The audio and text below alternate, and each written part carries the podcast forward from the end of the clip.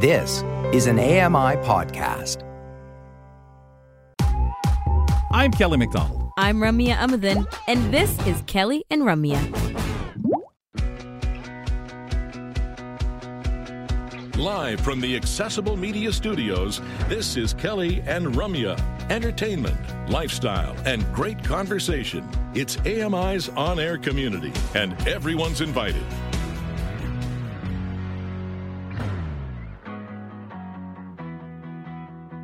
Big hi to you folks. Glad you're with us today as we return to the air on your Wednesday edition of Kelly and Ramya. I'm a corner behind me on the left. Oh, there's a bookshelf back there. All sorts of stuff hanging down, lights uh, from the season, ceiling, and you, of course, in here. Rum is at the studio in Toronto. Happy day to you. Hello. Happy day to you. Happy midweek. Is QR it codes. finally or yeah? Mm. Yeah, midweek for sure. Uh, QR codes. How are you managing with those things when and if you have to use them? I don't use them. I think like when uh, I sit down at a restaurant and they say here just QR code and I'm like yeah okay, but usually this is not even a norm for me yet. I feel like that it is for a a lot of people. Uh, the other day I At restaurants? I think so. Uh, the other day I typed in scan on um, the iPhone, like under Spotlight, just to search for a scan app to see if I have a PDF scanner, and I realized that there's now an app for just code scanning, like QR code scanning. I didn't even know that was a thing.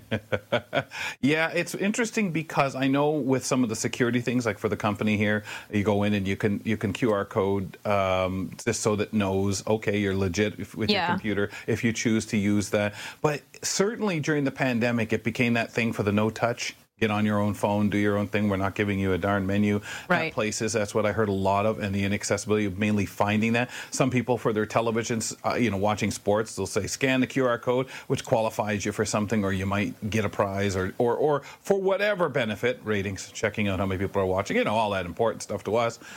But I haven't heard of it being as big of a thing of late due to, and again, in our community, it's a bit of a drag to chase them So- around the screen. Do you think it was a phase and not the way of the world in the future? I- I think it's going to be the way eh, to some degree, but I think a lot of people had trouble with it uh, and don't like it, and I think it's going to be used. I mean, some people won't have to bother if you're not interested in scanning a code on your screen to get a prize for a game you're watching or to qualify or something like that. I think great. I think there is benefit, Rum, if you your cable company say says, "Hey, scan this," and then you'll be able to receive I don't know music or whatever you get w- access to an app or something like that that they've got some agreement with. Um, I I think that'll be more the way for now. More of I'm the- sure it'll come back in its own way. as a concept, just that instantaneous, you know, not having to copy paste something, just That's point your camera Yes. and boom, it takes you somewhere. I guess, uh, you know, similar to airdrop, right? Like when you airdrop something from person to person, you're not copying and pasting, you're not sending someone a link that then they have to go into. It's just a seamless uh, transportation of digital content. So I guess I- that's what it is. I like it when you just simply scan with your for your debit. Yeah. Bling, over the to me I liken it if we can make it as easy for us to do that as low vision or blind people uh, or just anyone manipulating it that that might be the way to help out a lot of things folks let's take a look see what we've got coming up on today's edition of the program Mr. Greg David is going to stop by and highlight some Christmas specials, movies, and musical concerts coming to your screens in a couple of weeks. I have to do that in the movie voice. Coming to your screens in a couple of weeks. Also, a new Google geothermal electricity project, that's a mouthful, could be a milestone hmm. for clean energy, and we're going to learn more about it with Mark Phoenix when he fills in for Billy on the Buzz. On Know Your Rights today, Danielle McLaughlin continues a discussion about what Canada can and can't do for its citizens who travel abroad. We'll talk to her about that as she jumps in, fills in with us here on a Wednesday since we missed her segment on Monday here on Kelly and Ramya. So President Brad Smith says he doesn't think, uh, excuse me, Microsoft President Brad Smith says he doesn't think that artificial intelligence poses an imminent threat to humanity's existence. But governments and businesses still need to move fast to address the technology's risks. Smith says this could be done by implementing what he calls safety brakes.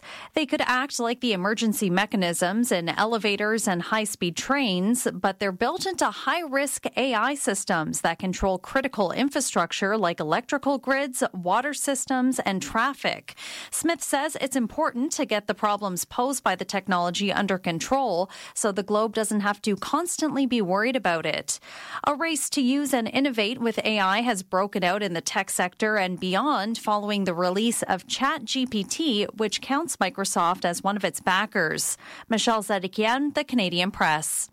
So I understand rum, and obviously I kind of love the fact that Canada is recognized out there as that country that's kind of uh, been a leader at having safeguards, and mm. we see this in the banking industry. We see this in hydro. When whenever there's problems, what are the backups? Maybe it's our size, maybe it's forethinking and other places need to follow. And I think that's the credit that Microsoft gives us. But you and I have been talking about this and wondering, especially when we talk health, what are going to be those safeguards? Yeah, I mean, we have to. We have to talk about them because it's not that AI has not been around for so long, but it feels like we need to be able to uh, kind of maneuver the situation, if you will, because it's becoming part of everyday life for everyday people, mm-hmm. right? So, uh, yes, there is the kind of division, I guess, of medical, of professional use, of science, of uh, the technological pros using AI to to clean things up and, and keep going. But then, what happens when it becomes uh, when it merges the everyday people in our everyday lives to the medical, to the technology, to the pro and the science. So, yeah, safeguards need to be put in place. And I'm not sure what they look like or how quickly we can get to the safeguards before, because it's a race, right? Like before everybody just gets a hold of everything already and it becomes dangerous or unsafe or insecure. And I know it'll be a lot of reach out to so and so when things get to this critical, not allowing it Reaction, to make a decision yeah. to do something. And that is so important that that person is there on call. Folks, we're going to step aside for a couple of moments. Grant Hardy is going to join us. Why is life expectancy falling in Canada? He's going to discuss it with us on his headline segments next.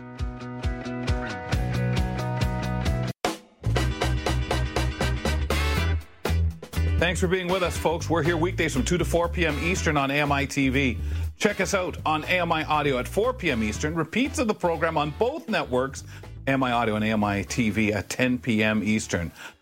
Always glad to have you on board wherever you're enjoying the program. Maybe you're checking out the podcast. Maybe you're listening in on TuneIn Radio around the world from AMI Audio or one of the other apps that carry AMI Audio. Thanks a lot and a big hi to you. Kelly McDonald here at the home studio, London, Ontario. Ramya, she's over there, Ramya Amuthan, at main campus in Toronto. And Grant Hardy, our uh, reporter, producer, joining us now from Vancouver to talk headlines. Hey, I'm Grant Hardy, and welcome to the Headlines segment. I tackle everything from health and lifestyle to accessibility and tech. I have it all right here on Kelly and Ramya. Well, obviously, Rum, he made it back home okay, so there's no sense to say, Did you make it back home all right? well, I'm here. yeah. it's a different setup, so we know you're home. Yeah. Hello, sir. I was I was gonna pause for a second, leave a little bit of dead air, so that mm. you both kind of be like, "But did he really make Uh-oh. it? Home? Did we just Uh-oh. think he was on?" And uh, but I won't do that. And we have yes fallback things, right? Like you were on the meeting earlier. We know. Hey, that's make him feel so knowledge. important. make him feel so important. Yeah, we have fallbacks anyway, even if you aren't there. Oh well. No, not no. Grant, let's move on to plan number two. Not uh, our CP clips. No, that's not what I meant. All right. Well, yes, made it home in one piece after a really fantastic event, which I know we're all really looking forward to people uh, checking out. We'll hear a lot more about that in the coming weeks. Yeah. For now, we're starting off with a little bit of a more solemn headline, kind of a juxtaposition position is that the word from the uh, exciting uh-huh. upbeat week we've just had uh, and we're talking about life expectancy in Canada. And it turns out that for the third year in a row, uh, life expectancy has actually declined in Canada, which apparently is a trend that experts consider to be uh, historical, a first time. And that could indicate a worrisome downturn in our overall health. Um, and the life expectancy has not declined a lot. I mean, it's declined by 80 to 81.3 from 81.6 years. That's a lot uh, higher than the life expectancy is with our neighbors in the south. Uh, not that it's a big competition. Um, the primary uh, factor related to this, as you guys can imagine, is the COVID 19 pandemic. And especially that's mm-hmm. really affected uh, older people, seniors. Uh, but that's not all. And experts say that there are a lot of deaths. Uh, among young adults as well, especially deaths that are being investigated by a coroner uh, or medical expert, uh, and they believe that that may be related to the opioid crisis as well. Um, and I've got some, some of the other big causes of death as well, but just curious if you guys wanted to comment on that. Definitely seems like a combination of, I mean, COVID, which what can we do? We can't really take that back, but just kind of a reminder that it's not over, even though I really want to desperately just break up with COVID. It mm. doesn't seem, it's just that, that clingy thing that just won't go away. But also on a more serious note, uh, just um, you know, good good reminder that we really need some more appropriate drug policy, safe injection protocols, rehabilitation, instead of just kind of like you know leaving these people to fend for themselves. Yeah, I mean, they're to think that this is a top cause of death just nationally or around the country, or when we're talking about this in general, is pretty um, terrifying. I think because we have like kind of the more nuanced and specific conversations around the opioid crisis. But Grant, when we're saying, and you know, when we're talking about death altogether, this is what comes up that is frightening. Yeah, or at least kind of a top uh, yeah. cause of the trend shifting. But yes, it's yeah, it's very worrisome. Very worrisome. It's uh, interesting uh, because I wasn't sure, Grant, at first. When we say life expectancy, of obviously, okay, how long um, but I guess when you look back, walk it back, and, and go from there, I, I guess I was thinking projections down the road as opposed to what we're seeing in the past recent mm. as to the. So I, I was thinking here of the causes and what, what might be. And we talk a lot about medical, especially if you go back as you are as we are to the pandemic to so many emergency rooms closed down, different things like that across the country. Today they launched the new uh, mental health hotline, just different things that we stop and say, okay, so how come people aren't getting to the point we were before? What is that average? And these are very, very alarming, especially when you think of young people, the opioid crisis, think of older people in nursing homes, and the projection that COVID's not going anywhere. So we are still going to lose people um, more people over a certain age. Not saying everyone's immune from how serious this thing can be,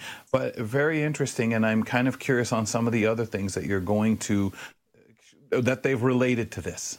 Yeah, yeah. So essentially, um, the the top causes of death uh, still are apparently uh, cancer, heart disease, uh, and accidents like unint- unintentional injuries around the home, what, whatever uh, those may be. Uh, this is the mouthful cerebrovascular disease or stroke, chronic lower respiratory diseases, diabetes, influenza, and pneumonia, Alzheimer's, and chronic liver disease and cirrhosis. So right. Uh, those seem like they haven't shifted as much, but I guess that the main thing that's just shifted is some of these new things that are bringing it down the expectancy a little bit. It's interesting because on the one hand, it's kind of like I can kind of see how that could happen, but on the other hand, it's frustrating that we can't at least our sort of health research that we always do. It can't hasn't really tackled those super common health conditions yet. Hoping. Yeah. yeah. It's an interesting because you think of a plateau. How far did we get?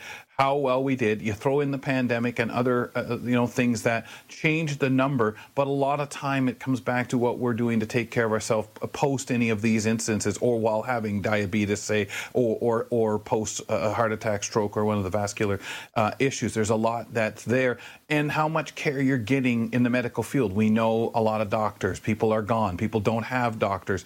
So I'm sure all of that has that impact on lack of guidance in, in communicating what people may need to do. And it's not just people being stubborn. Oh yeah, he says I shouldn't eat this many steaks. I will. Like it's not it's not just like that. It's unfortunately sometimes people aren't given that information. They're here handed a paper and interpret it, or you know a brochure about this, interpret it. And if some people that, especially in a country as diverse as we are, you may not have that ability to read that. You may not have um, that that time mm, falling through the cracks. Yeah, falling well, through the cracks, and we're losing because there's less people working at, in the medical field, or the privatization.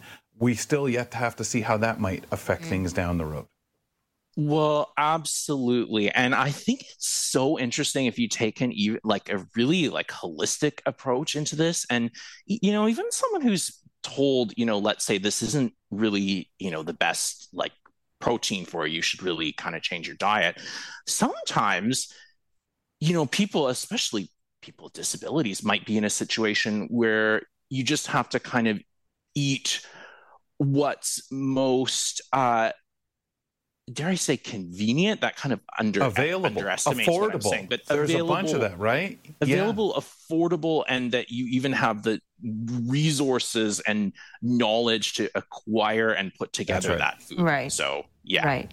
Yeah, and I guess that's part of that bigger conversation of. Um, what's available to you right like that that resource list really does depend on where you are in society or who you are in society and or if you're marginalized or if you're not. Like even with care, when it comes to going back to the opioid crisis and such, um, is some people may afford the care. Some people may have the support systems, the people, the the the money or otherwise resources, even just depending on where you live, right? Like locationally, mm. uh, can feel yeah. so inconsistent from person to person, from situation to situation, and um, unfortunately like we can't just have a broad conversation because it's so, you know, uh, tightly specific depending on who you are, where you are, and what your actual situation is. Mm. When I was shooting a taste of Nunavut eh, up there in Nunavut, we got into this discussion of how fresh food is. Certain things because it takes time to get those vegetables in, and people, of course, eat them. But how fresh? How how urgent can you get right. supports and helps medically if you have something going on? What is the practice? I'm not suggesting for a moment that we're in Canada that there's certainly things that people have, you know, compared to other countries that are definitely in the have not. But that time, that sequence, that information, that up to date information, sometimes in some places within this country is not as accessible. No, that's absolutely true. And fresh vegetables, fresh fruit, bread, exactly. vegetables, all that stuff.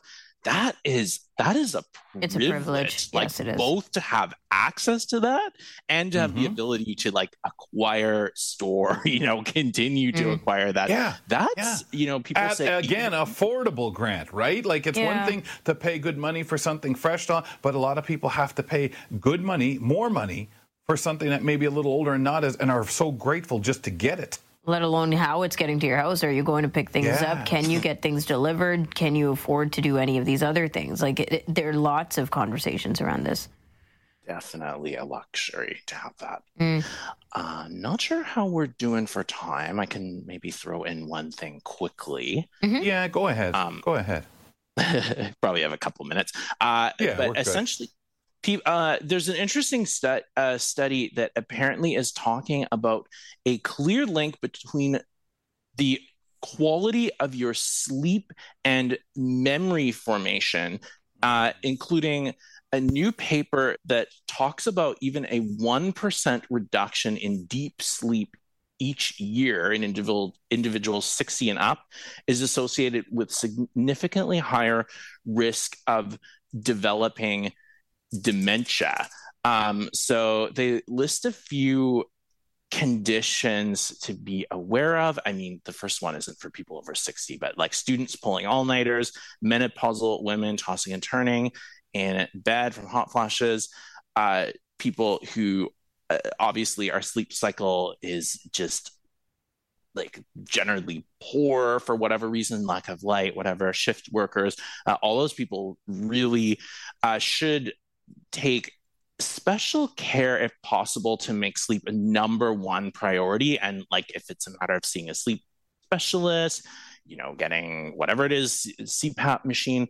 Uh, it's one of these things that we all know we kind of should care about, but mm-hmm. it can kind of slip down the list. But this is a new study that's essentially saying like this is a number one top thing that needs to be done for your health.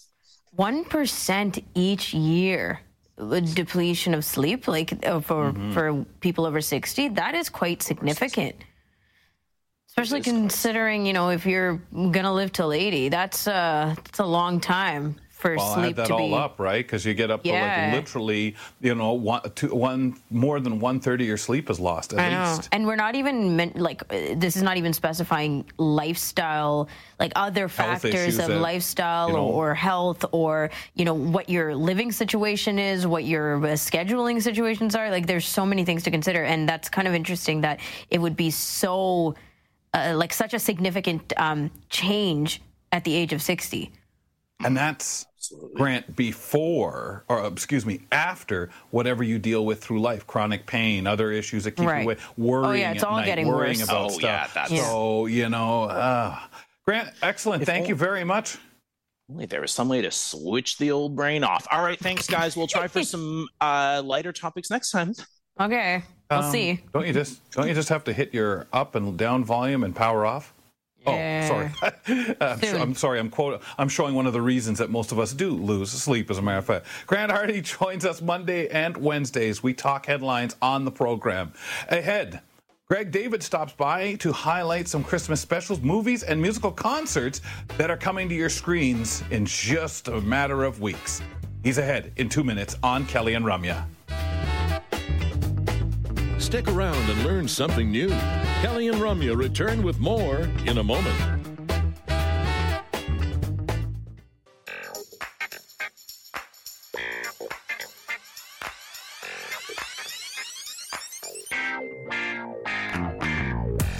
Haven't mentioned this for a couple of days, ladies and gentlemen, and we got to keep on the ball. All the great products, the great creations over here at AMI. Uh, I'm talking AMI Plus. The new platform features a slick, modern look and puts AMI original content this award winning content, I might add, at the forefront. It's fully compatible with uh, access, uh, sorry, assistive technology and happens to be the brainchild of Greg David. Check it out now. AMI Plus. That's where you want to get it. AMI Plus. .ca for you to be able to access it and enjoy the content. Kelly McDonald with Ramya Muthan. Well, speaking of Greg David, let's bring him on. Every other week, we like to talk TV with him. I'm Greg David, and I love TV. Join me on Kelly and Ramya, where we talk about the biggest hits, misses, and trends in television and entertainment. Getting pretty cozy, Greg, because it's December. We're looking forward to the holidays. Some people's Hallmark lives have already begun. Um, Yeah. but with the Christmas holidays coming up, we want to highlight the classic specials, movies, musical concerts, TV shows, whatever it is that you go to around this time of year and that are becoming more and more available this time of year. That's where we're going to get to today. But before we do, from Toronto happening. Yeah, great question. We just got that announcement uh, last week from CTV. This is the 119th original Santa Claus parade, and it will be broadcast December the 9th at 7 p.m. Eastern on CTV. Spoiler alert, it was filmed last weekend in Toronto. Spoiler alert. But uh, it's hosted by Melissa Grelo, Kelsey McEwen, and uh, Tyrone Edwards. And I didn't know this, and CTV says it in the press release, so it must be true that this is North America's longest running children's children's parade. Uh, it is a 90 minute special, and it's going to feature Brenda Lee singing "Rocking Around the Christmas Tree," and that song celebrates its 65th anniversary. There are going to Wow. be more than 20, yeah, more than 25 floats, including Santa's newly animated reindeer that is going to guide him along the parade route. Yeah, just for a second, going back to that Brenda Lee note. Wow, 65 years that "Rocking Around the Christmas Lee, uh, Tree" uh, has been around. Um, yeah, so some some landmark stuff coming up on uh, December 9th on CTV. Does December Hmm. 9th feel uh, like a normal time for you? Because it feels a little early for me, but uh, then again, I never really followed. I mean, you know, you started off the introduction today by talking about the Hallmark Christmas movies, Yeah. and those things have actually been on the air since the summer because they've been advertising, uh, you know, holiday it. summer. I forget what the tr- what the topic that they you know they advertise under, but you know, it it Isn't it like It- Christmas and Chris- no Christmas, in July in is July. elsewhere. Mm-hmm. Yeah, Yeah, at Christmas in July. Yeah, but it's funny because um, you know, it used to it used to feel as though nothing could, you know, holiday related, you know, the American Thanksgiving was kind of that. So after the American Thanksgiving, then you saw all Everything the goes. advertising and everything. Uh, but now it really seems to be year round. So I don't I don't think December the 9th is is too early because Santa still has all those all of that work to do in the next Ah, few weeks yeah. getting the toys ready, right? Well, there's just no Yeah. novelty anymore. Like all year long, it's Christmas. But okay. Yeah. Yeah.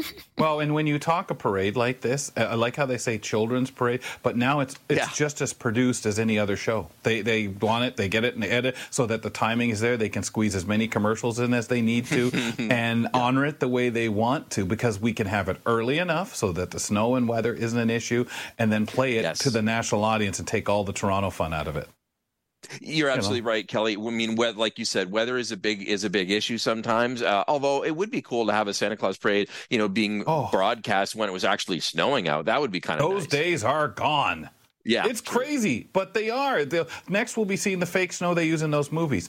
Um, really cool, Greg. That's awesome. Uh, Greg, let's get into some classics, though. And by those, you specifically mean particularly the ones created in the 1960s, such as uh, How the Grinch Stole Christmas and Rudolph the Red-Nosed Reindeer. Um, what's the, what's the bad guy in there? The Abominable? Is that his name? Uh, Yukon yeah, Cornelius and uh, that? Yeah, yeah, Yeah. exactly. Yeah, the bank, the bank and Ras, uh, or sorry, the Rankin Bass stuff. Oh, so, oh, it's so- just absolutely hilarious. And all done, the voices for those, that one particularly, in Toronto. But anyway, when can we catch these? So you can catch these classics all uh, Sunday, December the 10th on CBC. Frosty the Snowman, the That's animated classic, is on at 6 p.m. How the Grinch Stole Christmas is on at 6:30, and then Rudolph the Red-Nosed Reindeer uh, follows that up at 7 p.m. They will be repeating um, throughout the holidays, so the week between Christmas and New Year's they'll be on, but this is the first time that they're on uh, Sunday, December the 10th on CBC. Okay, fantastic. And we've already mentioned the specials were all broadcast in the 60s. What's the secret to the longevity? Why do we keep going back to them in 2023?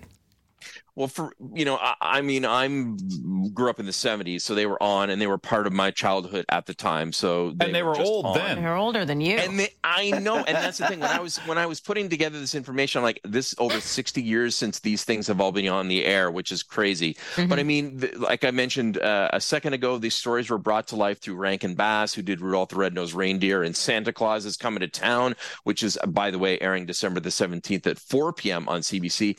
And at that point, that was cutting edge technology, those little plasticine animated figures or whatever, however they did it. Um, so I always loved it because of that. And, you know, perhaps Dr. Seuss's most popular story brought to life through animation and the voice work of Boris Karloff. And when you Wow. tune in and watch those, the stories still hold up. You know, these Christmas stories are never ending. Uh, they're evergreen material and they quickly become, even though it's 60 years later, the tradition of the holidays for me. I Wow, feel like I the stories how- aren't even the main point, though. Like, do we really care about the stories as much as the nostalgia or the coziness or just like the vibe of throwing on these things? Maybe if you were watching it for the first time, but uh, after Well, a who, while, yeah, I was just just going to say, who's your audience, right? That that Yeah. to me is is it Greg or is it the six year old that's never really watched I don't it? know anymore. But right? somebody, like Because to me, it's like picking Brenda it Lee. up. Like, Yeah. it's, like, it's like Brenda Lee and Rock Around the Christmas Tree. We don't people who listen to the music. Oh my God, that sounds old. But now with technology today. We, we don't we people younger people are so used to that old stuff mom and dad or Well, that's grandpa thing, used to listen to and it's cleaned up and they don't mind And intergenerationally, oh, we like mind. when we, you know, hand things down or like, this is my favorite, come watch it with me, you're still, you know, Hot highlighting the nostalgia. Yeah. Yeah. More than yeah, anything. yeah. yeah Yeah, for me, it's it's the nostalgia. I mean, forget about technology, and you know, we're going to get into a couple things that I think have become classics, even though they've only come out in the last fifteen to twenty years. But you know, these, you know, eh, there is that comfort. Um, you know, you you know all the words to Dr. Seuss's "How the Grinch Stole Christmas," right? You know, you're a mean one, Mr. Grinch, and you feel badly for the dog. Like you know what that story is year in and year out. So I think that, eh, like the those the the the bad holiday movies that are on W Network or Hallmark, there's a certain comfort in watching those Yeah. those things around the holidays for sure. Ah, I wouldn't touch you with a nine foot couch. Um, are these the titles, Greg, for you that immediately jump to mind when you think of these holidays? Yeah, absolutely. These are these are my favorites. These are the ones that bring me back to my childhood, where I was, you know, trying not to poke presents under the tree and guess what was under there. So yeah, it's de- those Sure, are definitely sure, the titles for me. try. But but what what about you, Ramya? What what is it that's a holiday classic for you? Uh, I don't know if it's. I mean, I think now people would consider it a classic, not as old as like The Grinch, and but uh, Yeah. Elf is my go-to movie every year. I watch That's most Elf, people now, right? and it's yeah, so a lot of people. cute. Yes, exactly, and um, A lot of people love it. I think Yep, it's and just it's 20 years old. Is so it's it? actually, I would say it is a classic. Oh, This I is the actually did 20th not know that it was that old. Of Elf. Well, it's So like the Home Alone make you feel? series, right? Those those really kick butt, right? yeah. But for me, I will go back to like books. Like certain books feel wintry or Christmassy. You know, certain episodes of sitcoms. We've talked about this before, right? Like the Christmas episodes of certain sitcoms make you feel um, cozy, and I'll go back to those. But for movies, it's got to be Elf. Kels? Greg, What about did you, you, have Cal? a favorite sitcom? Did you have a favorite sitcom episode, Greg? Or or From not the- even sitcom? T- TV holidays series where related? every No. year, yeah, like because no, eh?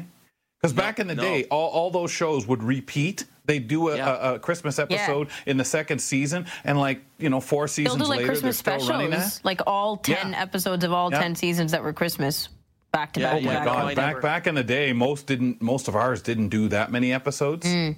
They might have done two in a ten-year series, maybe. Um, Greg, I don't know. I th- I think the Home Alone for me are the ones that make me laugh and really make me feel that that um, you know that kind of thing about Christmas. But definitely, I, I even love sitting there and watching things like Oliver Twist at that time. I'm not. Uh, you know, they just, it's the timing and going back to the memories. I'll throw the Grinch on, but mainly it's the, the sound of it. It makes me feel like I'm six years old. Even when I was six years old, I said, This stuff sounds old. You know, it was Right, still the same right. thing, even though it was, you know, 15 years older than me. Yeah, yeah. Uh, so let's keep going because we want to know when things are airing. Uh, talk about what movies are coming up when. Yeah, so a few classics are Miracle on 34th Street. That's going to be on December the 20th at 8 p.m. Eastern on CTV. A Christmas Carol is going to be on a few times, December the 21st at 8 on CBC, and then on December the 22nd at 8 on CTV. A lot of letters, a lot of C's in here today. And White Christmas is going to air December the 25th, so Christmas Day at 3:30 p.m. on CBC. You know, just after you open all the presents and just before you have your Christmas dinner, you can watch White Christmas. Okay. Uh, Greg, some of these obviously are from even earlier than the 1960s. Uh, you know, as, as we're talking about A Christmas Carol starring Alastair Sims from 51. Yeah. While these are so wonderfully great, there are mo- newer ones that uh, we would just kind of mentioned, like Home Alone and, and, and of course, Elf. Uh, when can we catch these guys? Yeah, so Home Alone uh, can be seen on December the 19th at 8 p.m. on CBC and December the 24th, Christmas Eve at 8 p.m. on CTV. We were just talking about Elf airing this coming Friday, December the 1st at 9 p.m. Eastern on CTV. And like I mentioned before, Elf is this is the 20th anniversary of Elf. I remember going to see it in the movie theater. It's really hard to believe, believe it's been 20 years, but it I now would say that it is definitely a Christmas classic. Now, I don't know if that's one of your favorite movies, but do you have one from the list we've gone through so far? Yeah, Christmas Carol with Alastair Sim is my all-time favorite. Um, my mom loves it, and I remember watching it with her. Um, but I do have to say that Elf is great too, and uh, and Home Alone amazing as well. I've actually never watched White Christmas. Um, I know Miracle on third. Uh, Mir- Miracle on Thirty Fourth Street is a, is one that that uh, that everybody loves. Uh, I don't really like that one, but uh, you, I think we both kind of we've all talked about our our favorite movies uh, during the holidays. But did you have any that you haven't already said, like Home Alone or Elf? Anything else? Kelly? Hmm. Charlotte's Web. I, I don't know why that comes Oh. on around that time of the year. I know. Um, oh my goodness, with the the, the you know uh, uh, Dorothy and the gang, uh, Wizard of Oz. That also was a Oh, Christmas yeah, film. fair, yeah. Right. That and the Sound of Music. The Sound of Music is not a Christmas movie. Like there are, No. you know, because there are Nazis in this movie, and it is always shown during the Christmas holidays. So yeah, it is interesting though about, um, you know, Charlotte's Web, not what you would think of as a traditional hol- holiday movie, but broadcast during that time. But time. always shown. And I don't know if it's just Yeah. to fill air or what. I was gonna say, right. I- but even like the- theater wise, right? Like you could see so much of Mm. um, uh, what did you guys just say? Um, oh God, Like not one Sound of Charlotte's Web? Music. No, not Charlotte's Web. The other one. With the Wizard ruby Oz? slipper, No. yeah, Wizard of Oz. Like you see Oh, so many variations of Wizard of Oz around this time of year, and Charlie and the people making it. Factory. Yeah, more. you know, it, it's interesting that it happens, and I'm not sure if it's just because original release around this time of year or something. Something had to think so. happen, and then it just becomes tradition, and then now we associate it with the festivities. Okay, run through Yeah, quickly. A musical performance is coming up. Sure, Dolly Parton. Yeah, uh, Dolly Parton's "Christmas of Many Colors" is December the sixth at two p.m. on CBC. Um, but one that uh, that you should check out now it is uh, it, uh, uh, Ted Lasso star Hannah Waddingham, who played Rebecca on the show. She has her own musical special called Hannah Waddingham Home for Christmas. It's on Apple TV Plus right now, and she and many of her Ted Lasso stars are all on there singing "Winter Wonderland." Please come home for Christmas and Run Rudolph One Run. Excuse me. So check that out on Apple TV Plus, and also Hollywood Suite is going to be free pre free movies all month long, starting on December the fir- f- uh, fourth, uh, first. Excuse me. You can watch free movies on Hollywood Suite all month long, and they will have holiday movies on like crazy for the month of December. Okay.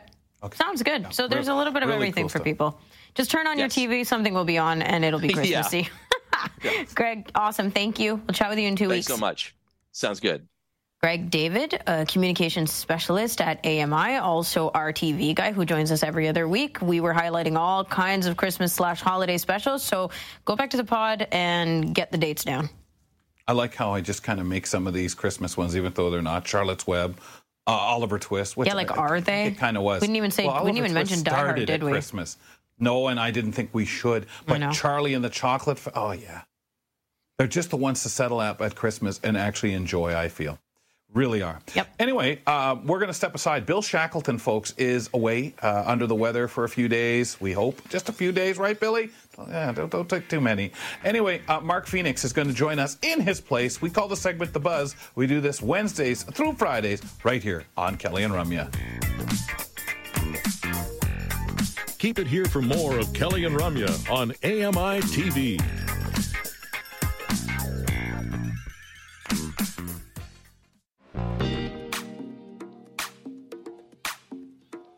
Returning, ladies and gentlemen, thank you for doing so. Always wonderful to have you on board. We're live here from 2 to 4 p.m. Eastern weekdays, Monday through Friday. On the weekends, you may check out some of the best of Kelly and Ramya on AMI TV.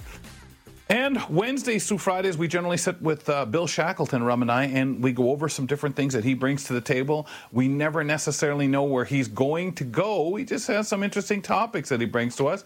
He is under the weather, filling in as usual for him. Mark Phoenix joins us. Mark, how are you? Hey, I'm doing pretty good out here in uh, Bay Roberts, Newfoundland. How are you folks doing back in uh, back in Ontario? It's Ontario. Also, Yeah, it'll do. It's good, you know. You know, so. it's all Yeah. all the money spending is sort of starting uh, slowly. Uh, it's the tis the season. Yes, it is. Well, we were promised uh, a snowfall warning. Um, so far, we have fog. so, Kelly's eh, favorite. Yeah, I like how he what we were says, "Oh, I love the fog." I love how you said we were promised a uh, snowstorm, Yes. a snow squall, like a snowstorm warning. threatened, Just the yeah. warning. I know. well, they promised they would do it, but no, I got my we got stuck got with a darn shovel watch. Ready. I got my boots ready. I'm ready to shovel, baby. Oh, Mark could be the It's one to get to mad get and ahead call of him the up. warning. Yeah. That's, right. Mark's got the salt ready to go, and he was all set. So listen, you, I wanted a warning. What are you doing? Just you don't putting want up to a mess watch? around. Yeah, exactly. Yeah, what's with this fog? Come on. Yeah, exactly. Get that out of the way. How am I going to Yeah. see the shovel anything? Oh, God. That's right. Um, Let's start where do you wanna how about we start? start with some good news? All yeah, right. let's start with Okay. some good news.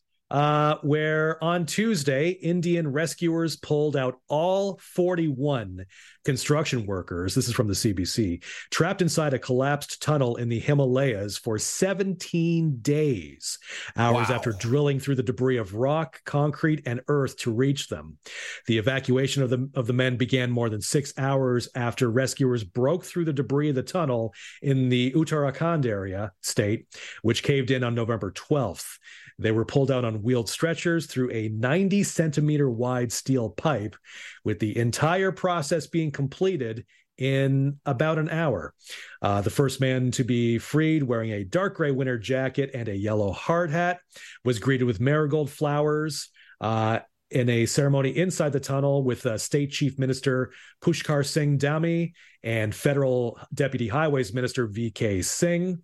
Uh, ambulances were lined up at the mouth of the tunnel to transport the workers to a hospital about 30 minutes away. Now, the crew had been getting food, water, light oxygen, and medicines mm. through a pipe, but efforts to dig the rescue tunnel uh, were running into difficulty uh, due to a whole series of snags. Now, the tunnel is part of a $1.5 billion project called the Char Dham Highway, which is one of Prime Minister Narendra Modi's most ambitious projects aimed at connecting four Hindu pilgrimage sites through an 890 kilometer network of roads. Authorities wow. have not said what caused the cave in, but the region is prone to landslides, earthquakes, and floods. So, oh, God. you know, the kinds of things you get with any major infrastructure project. I don't know if you remember a few years back, uh, the trapped Chilean miners. Yes, were, for uh, sure. Stuck down there for, was it 30 days or so? Oh, my. And, yeah, uh, it's kind of like the situation. It's a, it's a scary thing because you think, well, what, what, at least can they get enough opening to drop stuff down to people? But you yeah. still have issues of being underground. If you're injured, like if if you're lucky and no one gets hurt, that's enough of a mm-hmm. challenge. Yeah, not a great story for claustrophobes, unfortunately, but a good ending. yeah. It's nice to hear. Do we really well, need a reason? You know, they're like. Uh, the potential cause or reasons for the cave in, but I'm thinking, like, yeah, as you said, anything can be a reason, no? Just the fact that mm-hmm. this is what we're doing, digging, means yeah, that things can go wrong, period. Digging through mountain ranges, uh-huh. digging through geologically unstable areas, things mm-hmm. go sideways. It happens. But nice to hear at least this story has, you know, a happy ending. Yeah, and that oh, they were able sure. to kind of uh, sustain, right, with the food yes. and water and all this other stuff. Because the the worst is when you have no idea how you're going to survive mm-hmm. this, yeah, and how long. Well, I, I, expect at some point we'll probably be seeing a direct to streaming movie about this, which will make. oh, I would think so. Interesting, oh, yeah. if maybe a little uh, uncomfortable mm, viewing. Mm, someone's getting the rights to it right now. But but okay. we but yes. we tune right into it as soon as those good the oh, people we are com- were coming out. They were getting. Can you sign this? Can you sign this? We've got an yeah. idea. Someone yeah. does, or yep. they will have. So we're capturing that idea now. Uh, what else mm-hmm. you have for us, sir? Well, this one from uh, Nevada uh, where a new Google geothermal thermal energy project could be a milestone for clean energy. This is from the Associated Press. An advanced geothermal project has begun pumping carbon free electricity onto the Nevada grid to power Google data centers there, Google hmm. announced on Tuesday.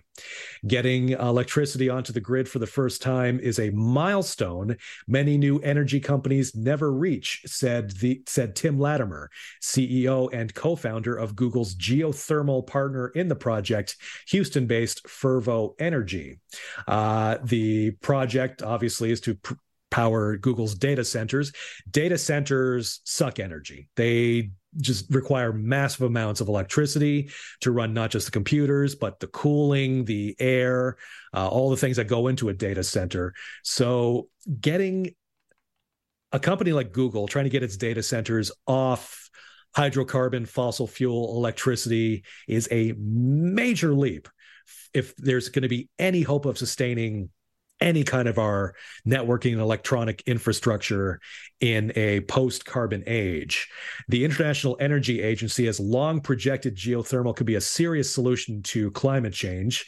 Uh, it said in a 2011 document that geothermal could reach some 3.5% of global electricity generation annually by 2050, avoiding about 800 megatons of carbon dioxide emissions per year. Now, the thing about geothermal is you need to be near either, you know, close to a fairly good source of under surface heat um, or you're able to drill all the way down to where it's hot under the earth. Iceland is a place where they run heavily off geothermal because it's right above a crack in the earth. Uh, Nevada, I imagine they had to do some drilling, but with Google's resources uh, and yeah. drive to do it, they uh, actually managed to accomplish it. So that is some good climate news, hopefully. That is amazing. When you think about it, Mark, and I, I bet when you read this, when you first saw this, it's like, oh my gosh. And yeah. we are seeing bits of this, but against, and I know it's easy to get ourselves trapped, Rummy, into the whole, yeah, but there's still so much not, what good is this going to be? What difference will Well, it that's make? where I and am. every bit helps, right? but every bit helps. I mean, doesn't of course, every bit helps, and I've had the very similar thoughts on the roundtable this morning on the Now show, which is it's great when a big influencer like Google, with the money and the resources, as you pointed out, Mark, um, can do something like this and say, "He, see, this is successful. Let's keep going." But now, how do they get other people on board? You know, what are the finances are li- uh, finances like? Who's going to take? Is it going to be the big corporations that take over all of? the problems and issues, or do we have to get everybody on board in tiny little ways? And how do we do that, right? So it, Hmm. when we think sustainability, I think of like everybody has to adopt. That's complicated. we all have to we, we That's all have to buy in, but I Yeah. do believe the big companies have to lead the way. For one, Or- the imprint they lead, but all, uh, it leave uh, with what they do, but also we hear the most about them. So if you if you hear well, and you're a fan of Google. They got to be the going to. trendsetters. Yeah. Well, they should be, but will they? They don't have to. They don't have to do anything But until also, the they government have says the do money. it. What happens when this starts That's affecting right. me as an individual? And where's my money That's going? right. They Yeah. have the influence. It's no point like they, well, they used to always have that stupid law in the city. Oh, conserve on, not law, but they'd request people to conserve on their air conditioner, and all you'd do is walk down Yonge Street in Toronto, for example, and all these businesses had their doors open and the air conditioning. Yeah, like, what are you talking Like, about? Exactly. Your house makes no difference compared to. I Mm-hmm. mean, overall, if your whole neighborhood, yes, okay, but you got all these other big places pushing air out, burning it up, and sucking up so much. So you definitely need the Googles to, jo- to to be the leaders so that Yeah. other people if they're doing it i guess i and not only that the the business the, the their competition saying wow those jerks are doing it they can't leave us in the dust looking bad and you Well, hope it's not- that starts it mark Absolutely. Well, I hope I genuinely hope this is more than just some greenwashing. Mm. by Oh, the God, company. yeah. I mean, when you Oh, consider man. when you consider the amount of electricity just used for things like search results, uh, Mhm. spam emails, advertising tracking, Mhm. all the power used to run all the networking gear and all the computing, just just for all that waste. Imagine getting the data centers that you know push this data around Mhm. onto renewable resources. It actually would be a major leap that might mean we get to keep our flashy whiz bang computer technology into a post carbon age. Yeah. That would be pretty Mm. nice. I mean, Well- we have to. Both of them are, are so Yeah. huge. Like we need the Well, the energy yeah, savings, and- but computing is becoming more and more every day and bigger. Yeah. Absolutely. Oh, and you got one hand that they're saying, "Hey, we're doing this positive thing." You look and say, "Hey, high five me." That's wonderful. While this hand is doing something sneaky still at the company or or bad. So you just needed across the board attempts in every department for them, Mark. Absolutely. Next, sir. One more thing, and this one from uh, out here in Newfoundland, uh, from VOCM, one of the few radio stations in Canada that doesn't start with a C for historical reasons. Uh, uh, Canada's tiniest town, Tilt Cove, has voted to resettle. Tilt Cove on the Baie Verte Peninsula, once a bustling mining community, has decided, has dwindled to just four people, all of whom have voted Whoa. in favor of resettlement. The residents Sounds refused good. to do an interview on the topic, but one resident confirmed for VOCM News that the vote had taken place. There's no indication at this time as to when the resettlement will take place. Tilt Cove was founded in 1813 and boasted a population of more than 1,500 Hmm. at the turn of the last century, thanks to the local copper mine. The population dwindled to just a few dozen after the mine closed in the 1920s. It reopened in the late 50s, but shut down again by 1967. Tilt Cove, recognized as Canada's smallest town, was the focus of an Ant Man promotion, complete with a tiny poster. So that's it for Canada's tiniest town, unfortunately. Uh, a, a lot, a lot of little towns in Newfoundland um, have found themselves kind of dwindling and dying. Mines closing, the cod fishery making many outport communities Mm. simply unsustainable. Yeah. And there's actually a process in place for these communities to vote to basically dissolve and be resettled closer to more populated centers. But what So happens Tilt- to the space, to the actual location? Well, that's a fair question. Um, some places simply molder over time. There's one place I'm aware of, Little Bay Islands, Mhm. where most of the population resettled. They voted to dissolve it, move people elsewhere. Um, but there's one couple that set themselves up to live off the grid. They set up solar uh, ah. uh, facilities, uh, rain catching. They've set themselves up to live basically after the infrastructure is disconnected. Yeah. Now, over right, time, yep. you're, effect, you're, effectively going to end up with a bunch of ghost towns, mm. whether they'll be yes. revived through tourism, resettlement, or they'll just be reclaimed by nature. Well, time will tell. Well, it, there's got to be a, a trade off, I guess, right? If they're mm-hmm. getting the permission to move, there's got to be land that they're being allowed to take as that land is dealt with, reprocessed, and taken mm-hmm. over back by the by the crown or whoever, mm. right? Like it, there's got to be something like that where because of the issue of hey man, this place doesn't stand a chance being where it is. However. Mm-hmm. Being here, they have chance at tourism, they have chance at fishing industry, whatever it might be, or or mining or what have you, without taking from the other communities there. So that's really interesting, Mark. four people. You know, can you imagine yeah, that? If people. you, I don't get along well with my two neighbors. Well, move to another place. That's my town. I shouldn't have to leave my leave. town. Yeah. Get out of here, you guys. Wow. You're banished. Wow, imagine we're founding our own town. Two of us right here. There we go. he's the town drunk. Uh, he's the the the uh, well, you gotta wear so many hats. Yeah, it's just 4 mm-hmm. people. He's Absolutely. the barber. You know, oh my gosh. All right, guys. Uh, Mark, we'll talk to you tomorrow. Thanks for filling in. Yes, catch you then. Mark Phoenix filling in for Bill Shackleton, who's away for the with the buzz, whichever way you want it, for the buzz, with the buzz. Coming up in the next hour of the program on Know Your Rights, Danielle McLaughlin continues her discussion on what Canada can and cannot do for its citizens who travel abroad. And we take a look and listen back to a conversation that we had with Sophia Valente, fitness coordinator at Davenport Perth Community Center in Toronto. But up next, Toronto based researcher and journalist Marcus Kolga tells us about the problem of misinformation on social media. We know all about that, don't we? Well, listen to Marcus because we think we only know. He's here with us after this. Keep it here for more of Kelly and Ramya on AMI TV.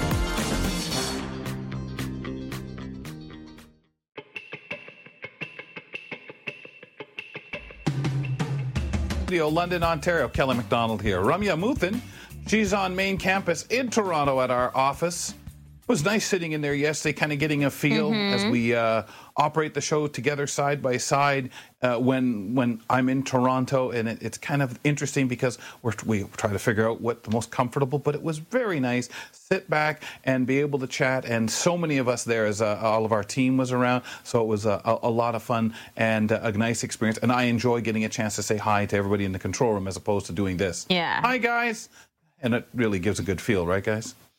and you know, it was really nice that you would sit around and pet Glasgow through the show, and you guys really okay. Bonded. We have a guest waiting. I don't it think you, as so people, have time for you to make sweet. up stories. That was really nice, and, and not bringing this up yesterday, yesterday, either. So you oh, didn't have really? to live deny it, but uh, hey. Everybody I'm just knows waiting now. for the stories to come out that there's pictures of this alleged there are, activity on my happening. phone. Don't oh, worry. no, no. I got it. Oh, no, no. I got it, guys. I'll send it to you after. Okay. Yes, That's you're a right. Good, good shot of the dog on carpet. No. Guest waiting in the wings, and these aren't deep fakes, by the way. Guest waiting in the wings. Uh, we're going to be speaking now with Marcus Kolga, and he is a Toronto based researcher, journalist, and a senior fellow at the Macdonald Laurier Institute. So, Marcus's research examines how foreign influence operations spread misinformation to Canadians through social media. This is a very interesting and important topic. And he's joining us now to talk about the threat that these things pose to democracy. Marcus, thank you for coming on the show and really important things to talk about, as I said. Yeah, thanks for having me on. So, give us um, kind of the scene, set it up for us, if you will. We all know that misinformation spreads very quickly on social media, but how big is the issue in terms of the effect on Canadian politics, etc.? Uh, well, yeah. Look, uh, I mean, this isn't a new problem. No. Uh, we know that the you know the, the Russian government has been operating in this area of uh, of disinformation and influence operations uh, pretty much since the Second World War, uh, when we discovered a, a, major operation in 1945 targeting uh, Canadians, Canadian interests uh, and a number of, uh, of Russian assets at that time, journalists, uh, elected officials, and such.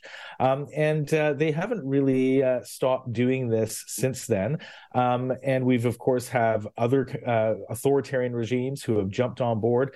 And of course, we have domestic actors, mm-hmm. those individuals who are trying to push their own agendas, conspiracy theories. All of this in, is in the mix, and it is toxic. we we do have a very Uh, congested uh, and uh, polluted information environment right now in Canada, not just on social media, uh, but uh, just generally online as well. And there are there are millions of Canadians who we know are affected by this because most Canadians use social media. So at one time or another, I think almost all Canadians have been exposed to uh, misinformation and disinformation, and uh, it it doesn't look like things are going to get any better anytime soon. This is a threat that is persistent it's growing and uh, it could uh, affect eventually uh, erode trust in our uh, democracy, our elected officials and media, and we're seeing that happen every every single day. It, it's interesting, Marcus. It used to be that you had to worry about that bad actor being a reporter, maybe, or somebody who wrote a column and took a, a, a different left wing or whatever it might be and pushed it and led people into believing, hey, this person knows their stuff. I should pay attention and hang on every word they say. But now with social media, you got a whole world of us stepping up and saying, hey, I've got an audience of people wanting to hear my opinion, and there's no more of that. Well, yeah, but with that comes a level of responsibility. And right now, a lot of that research focuses on that misinformation from Russia. Um, that what kind of ongoing threats that we should think about, worry about, and be aware of. And yeah, well, you make a Right, Kelly, you make a really, really good point about uh, opinions. I mean, in the old days, we may disagree with a, a columnist uh, who wrote uh, about their opinion on specific facts. But we all sort of agreed on what the basic facts were, and we may have different right. interpretations about them and argue about our opinions. Um, now the problem is is that um, you know, we have countries like Russia who um, are injecting uh, information that is not based on facts. In fact, it's uh, based on lies, conspiracies, and and we've seen them target a range of topics, uh, very sensitive topics, over the past uh, few years, especially here in Canada and the Western world. One of them is, of course, COVID. Um, we saw. Uh, Russian information operations target um, the the pandemic to advance uh, anti vaccination narratives, uh, to promote vaccine hesitancy. And we saw this actually throughout the world. And even the European Union warned that Russian uh, information agents were trying to intensify the negative effects mm. of COVID during that period. Um, we've seen it during the uh, invasion of Ukraine, all sorts of disinformation being promoted uh, regularly by the Russian government and Russian state media outlets, and the and unfortunately, uh, some actors in Canada who who support them. This includes this uh, ongoing narrative that uh, Russia uh, is invading Ukraine to try and denazify it. Um, this is the excuse that Vladimir Putin used already during the the start of the war when he announced that it was a not a war but a three day operation to denazify right. Ukraine. Yeah. Ukraine's Ukraine's president uh, is uh, is is part of the Jewish community, um, and there isn't a single far right party in in Ukraine's parliament. So it's a complete nonsense narrative, but it's intended uh, to turn us against Ukraine, and, and thankfully uh, that's not working. There's so many um, questions as to how something like this ends up working, right? Like, how do we measure uh, why it's so powerful, why this tactic can get so far. I mean, an obvious answer is that technology, everything is so widespread. Instantly, information is at your fingertips. So whether that information is true or not is almost regardless of how big that information ends up feeling, right? So, talk to us about the mechanics, please. Like, how does something like uh, state sponsored actors um, work? How does the misinformation get spread so effectively and so quickly? Well, that is also a great question. Um, and the tactics are pretty similar across all of the authoritarian regimes that that use disinformation and influence operations to uh, to mislead us. Um, essentially, what happens is that there's someone in you know one of these capitals, whether it's Beijing or it's Moscow, Tehran, um, someone comes up with with a narrative uh, that uh, is misleading, it's false, but it's meant to advance the interests of those regimes. Um, that then is often uh, uh, uh, publicized by diplomats that are uh, sometimes operating in a country like Canada, perhaps by the Ministry of Foreign Affairs. They then move on to state media platforms. So in Russia's case, it's a it's a platform ca- called RT, which is its English language state controlled media outlet. Uh, and from there, the hope for these propagandists is that influencers will pick up that story and push it out on their own social media channels. It might get quoted by someone. And in that process, basically, it's like a laundromat. Uh, they wash out the, the regime's fingerprints from it. And it sounds like it's a legitimate, uh, mm-hmm. a legitimate narrative. If, if there's someone that you can identify in social media that's Canadian or American, um, who's retweeting this stuff.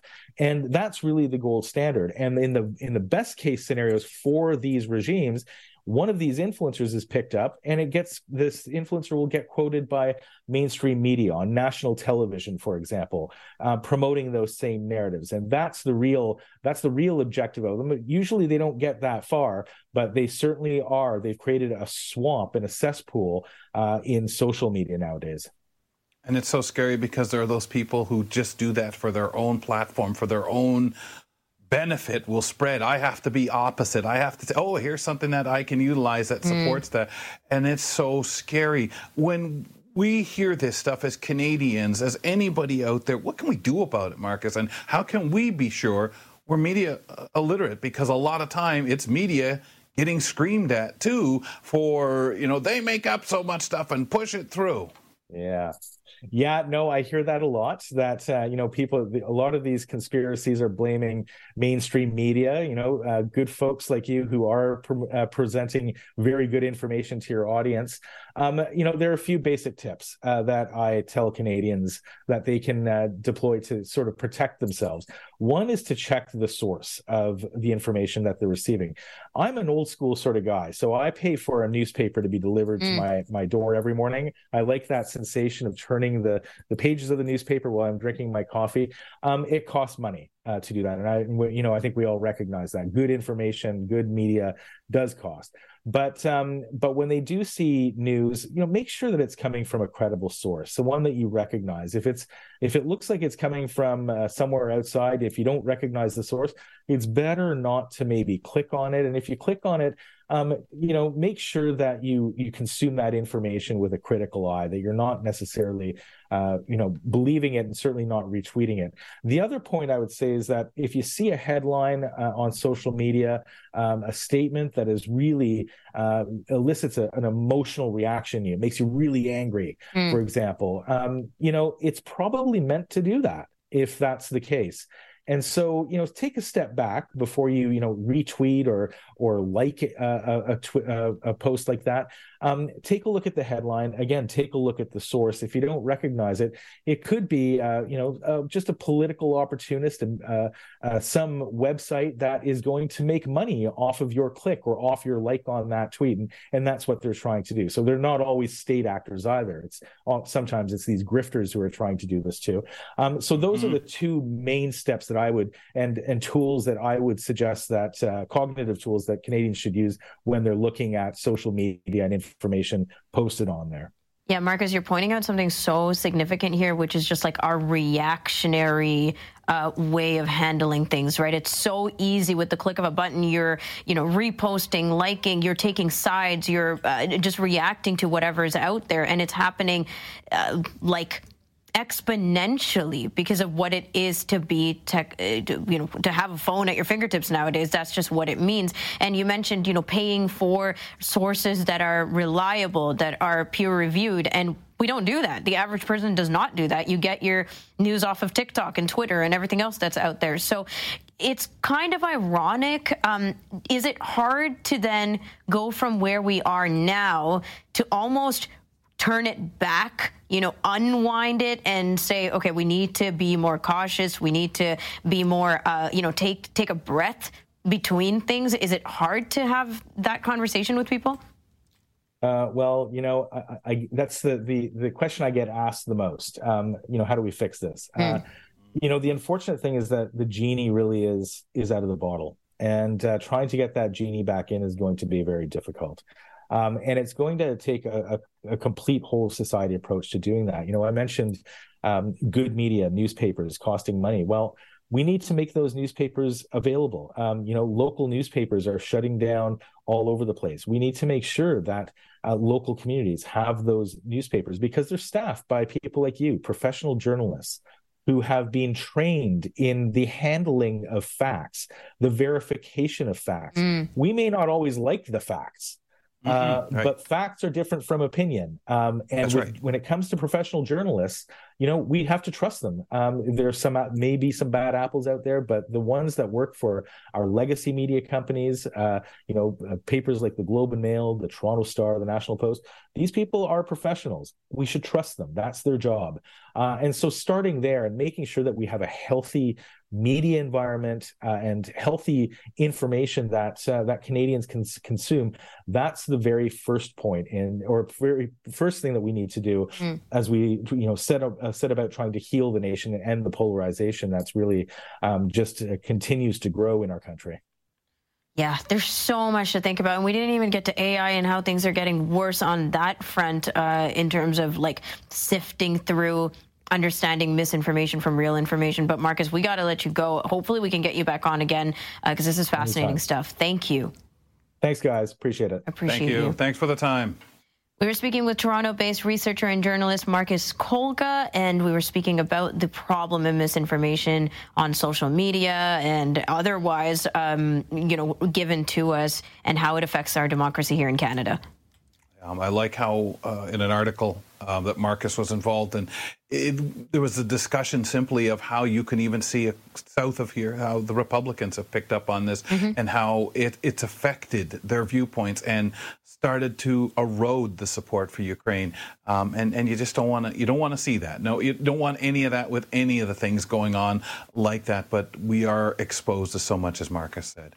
Uh, we're going to step aside for a couple of moments, folks, and when we return, we're going to take a look and listen back to a conversation that we had with Sophia Valente, fitness coordinator at Davenport Perth Community Center in Toronto. We did this discussion, Ramya did with her, at the uh, Community Fair back in September, a while ago. But folks, we're rounding up those interviews and get, bringing them to you. Last one ahead in two minutes. Don't go away. There's more great conversation with Kelly and Ramya right around the corner.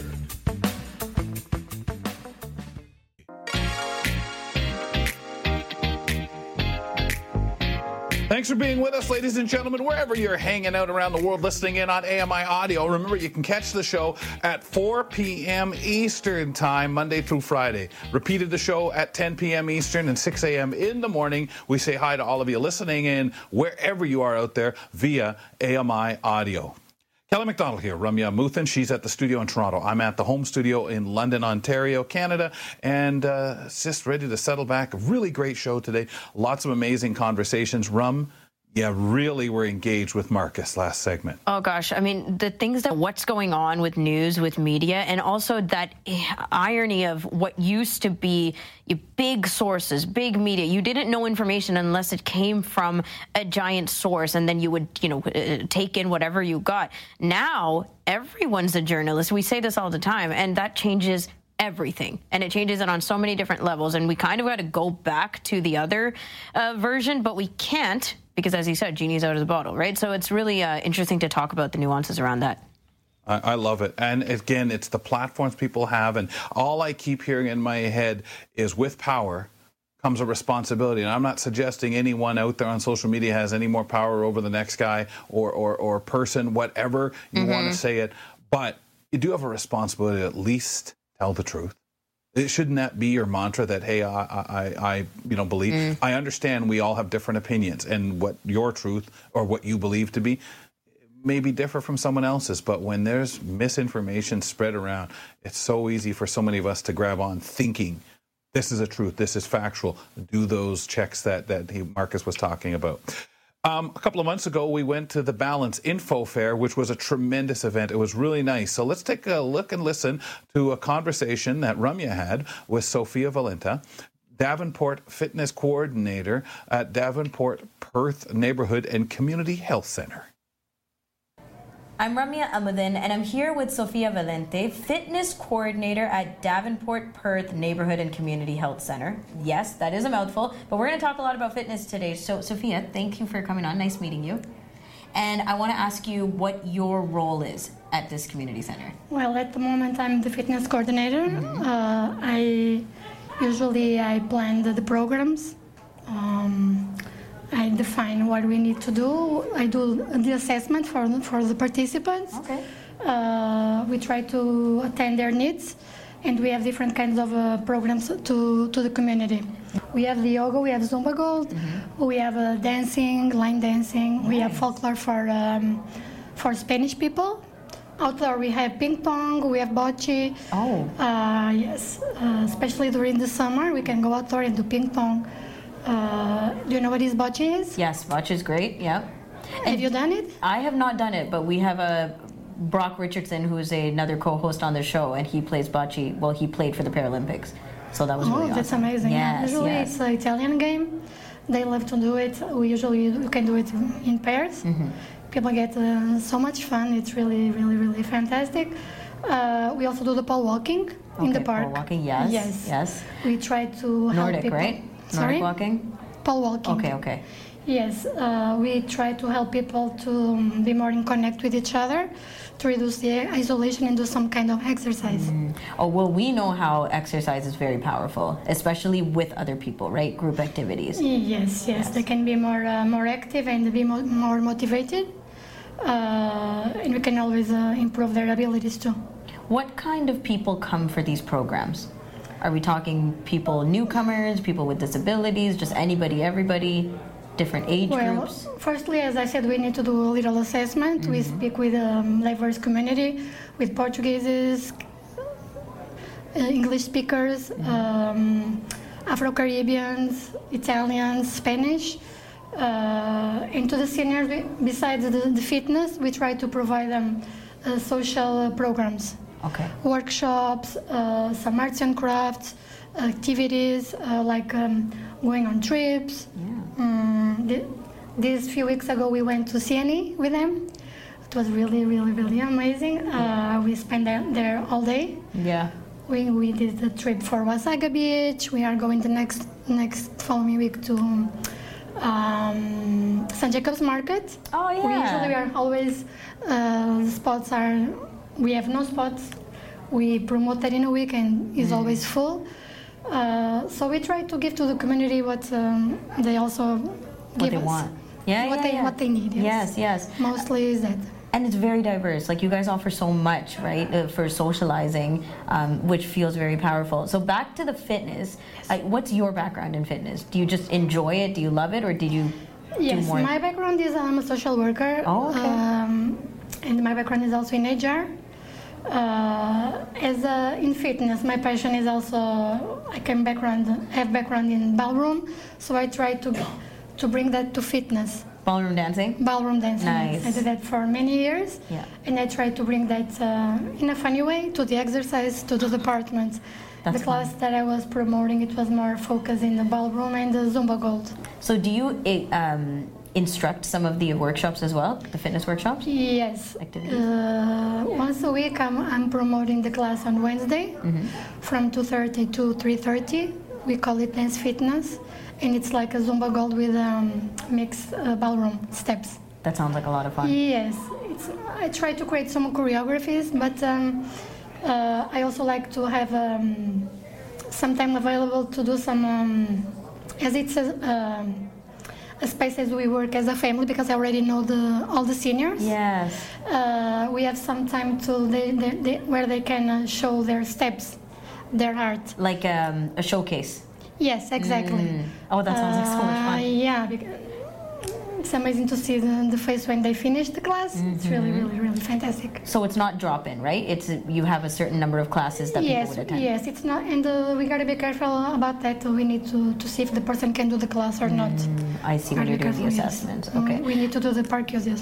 How do people find your organization and find this program? Do you get referrals, or do you just promote? Yes, we get we get referrals for other organizations, but we also can be reached out uh, online Mhm. through our site, uh, and people can always call us or pass by. We we have many, we do many outreach with other organizations, and uh, Yeah, and get people coming in. yeah, always people coming in. And where are you located?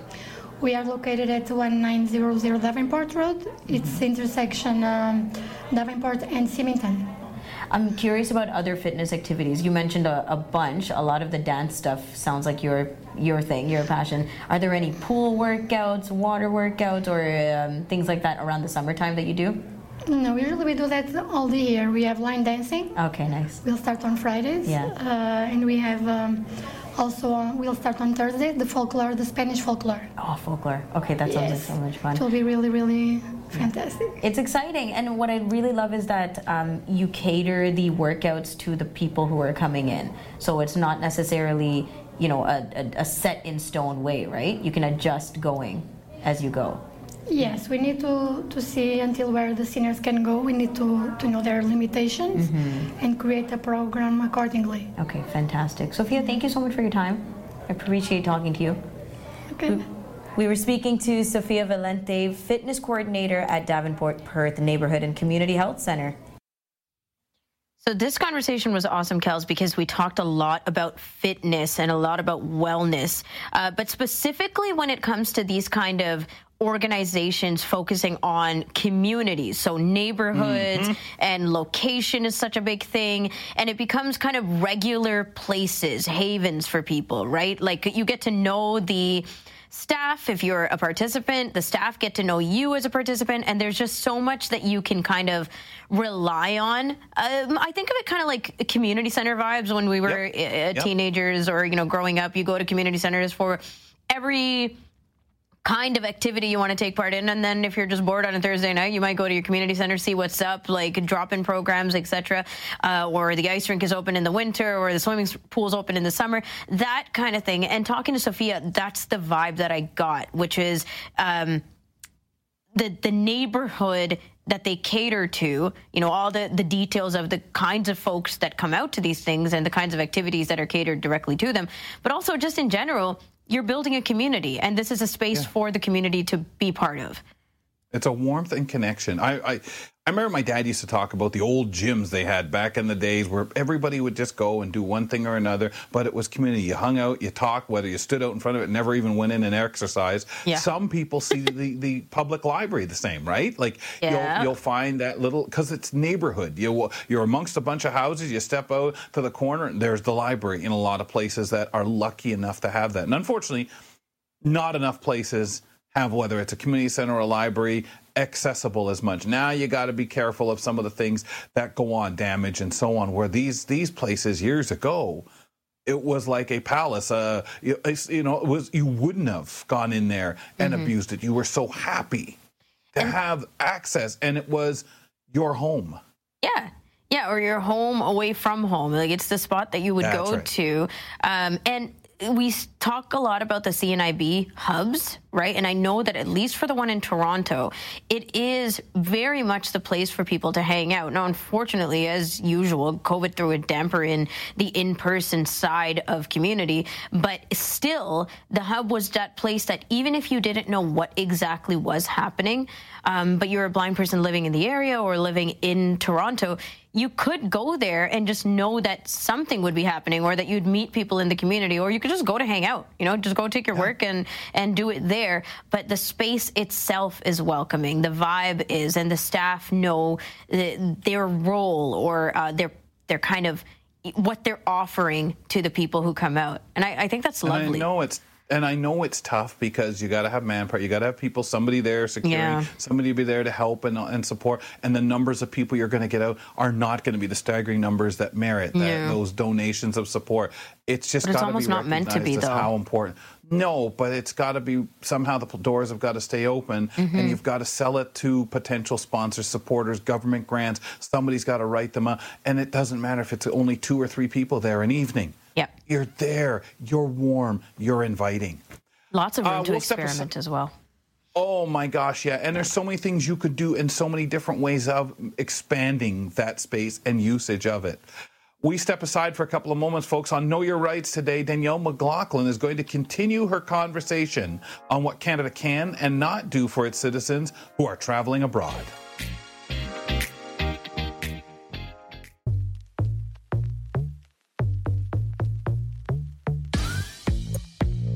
Catch the Pulse this Saturday and Sunday at 2 p.m. Eastern, 11 a.m. Pacific on AMI Audio. This week, Joita speaks to about disability and aging with Anne Lee, a researcher at Maynooth uh, University in Ireland. That's the Pulse this Saturday at 2 p.m. Eastern, 11 a.m. Pacific on AMI Audio. Also, in case you can't check it out at one of those times, it's available using your favorite podcast uh, podcast platform and over there on YouTube, you can watch Joita interviewing her guests and follow the great conversations. Kelly McDonald here with Ramya Amuthan. Now, we're not doing this to confuse you. It just worked out this way that Danielle Here. McLaughlin is joining us. Yeah, we do it to The confuse producer's ourselves. trick. It's the producer's trick. Danielle McLaughlin is joining us today for Know Your Rights. It's a Wednesday, so I might be throwing you off a little bit, but it is really interesting conversation. So let's bring her on. Did you know that everyone has rights? No matter who we are, we all qualify. But what happens when freedoms collide? The answers are rarely simple, but always interesting. Join me, Danielle McLaughlin, to talk about civil liberties and human rights on Know Your Rights. Happy Danielle, Monday, Danielle. hello. Happy Hello, Wednesday. It feels like Monday. I, I I I really missed you guys Monday. I was at around three thirty. I was Mm. walking around feeling all lonely, but I heard you Why had a great time. Why didn't really you sit down time. and do a segment? You should have practiced. Mock, pretended. mock Right. Know Your Rights. Yeah. Have your husband pretend to be us, change his voice and stuff like that, sound better than we do, and do the That's segment. good. But know your rights is good any day of the week, right, Danielle? Especially when we had a Absolutely. conversation that was very riveting, very informative, and then we had to go. So you wanted to bring it back. I did. Uh, earlier this month, we were talking about what Canada can and cannot do for its citizens who travel abroad. And I know that people have been focused, for example, on people, uh, Canadians in Gaza, Canadians in Israel. Um, unfortunately, we ran out of time before we could talk about whether or not the Canadian Charter of Rights and Freedoms applies to Canadians when they leave this country. Mm. So today yes. we're going to ask a few questions about this issue. Okay, so let's get right into it. Does it apply? Does the charter apply to Canadians when they're not in Canada? So, of course, that's we're not going to have a simple answer to Oh. that, right? Basically, the answer is no. However, there are places where um, Canadians who are abroad have claimed their their charter rights, and it gets complicated, as unfortunately um, we have seen. Now, if we talk about the people who are in the Middle East or who've been in the Middle East, Canada has done its best in most cases to help people who want to leave. And again, I, I will stress who want to leave. They, Want there's to. no obligation for anyone to leave who does Right. not want to do so. Um, and they can uh, apply for consular services. Whether or not those services are available depends upon a whole raft of things. Um, for example, you know, if if a place is in a state of war, it's not always easy for Canadian the, the Canadian consulate um, to be able to reach out to its citizens. Um, they can't magically transport people out of uh, danger into a into a peaceful place or back home to Canada. Um, but they can they can help and they can give assistance where where it is possible. But there are no guarantees. There are so- other.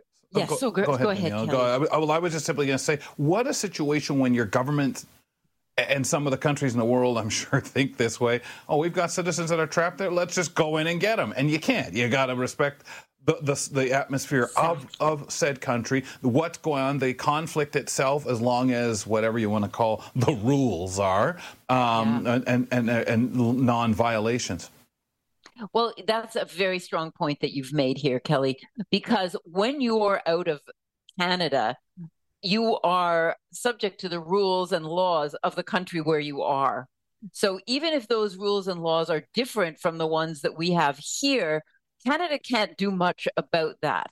So, for example, if you are arrested and you have dual citizenship um, with the country where, where you are, where you are and Canada, um, the country where you are may not recognize your Canadian citizenship. Mm. They may say, sorry, our country doesn't recognize dual citizenship. You're out of luck. Um, and you may have done something that in that country is illegal, wh- which would be perfectly reasonable in Canada. One example might be protesting. Um, there are Canadians, and there are quite a few Canadians, by the way, abroad who are incarcerated in other countries because they have been convicted of various offenses, some of which are also offenses in Canada, uh, and some of which aren't. Um, but uh, Canada is not really able to do much about that. Um, they, as you said, they can't sort of leap over borders no. and rescue you. That that's not yeah. going to happen. They can offer you a list of lawyers who might be able to help you in the country where you are, and those would be lawyers for that country, not not not Canadian lawyers, but lawyers who practice in the jurisdiction where you happen to be. Um, it's up to you whether or not you hire those people, um, and right. again, and your expense. And your expense, and they may or may not be successful.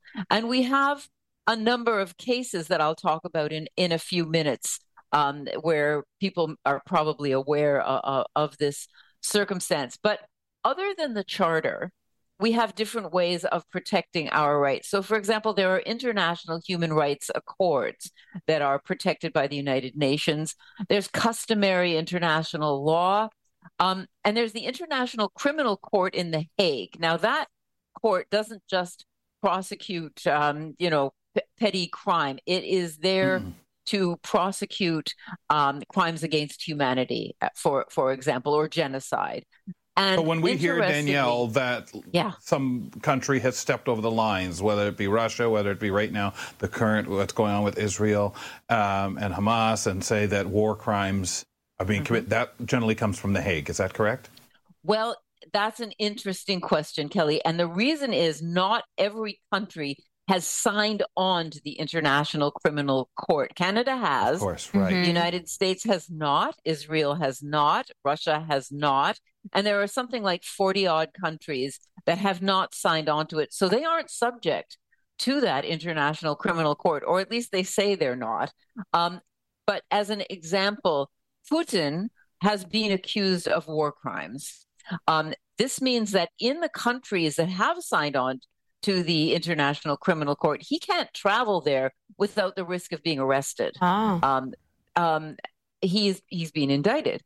Um, he can stay in Russia without any fear because it, the International Criminal Court can't reach into that kind of country, the country that ha- has not signed on.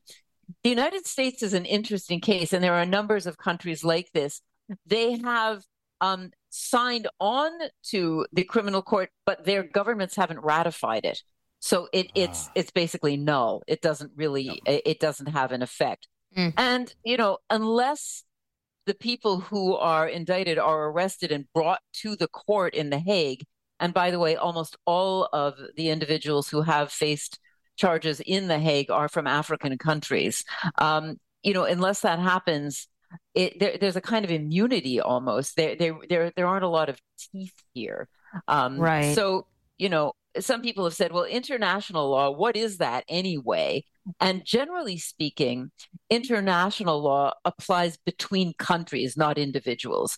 So if, you know, so if um, Ukraine wants to charge Russia uh, before the International Criminal Court, that would be the place to do it if either of them had actually signed on to to that court. So, you know, these are these are very kind of arcane things, and they don't do an individual Canadian a whole lot of good uh, overseas when they're looking to see how to be protected, right? Right. Okay. Yeah.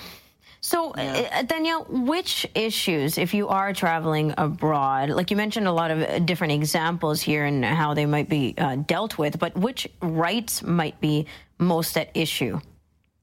Good, good question, Ramya.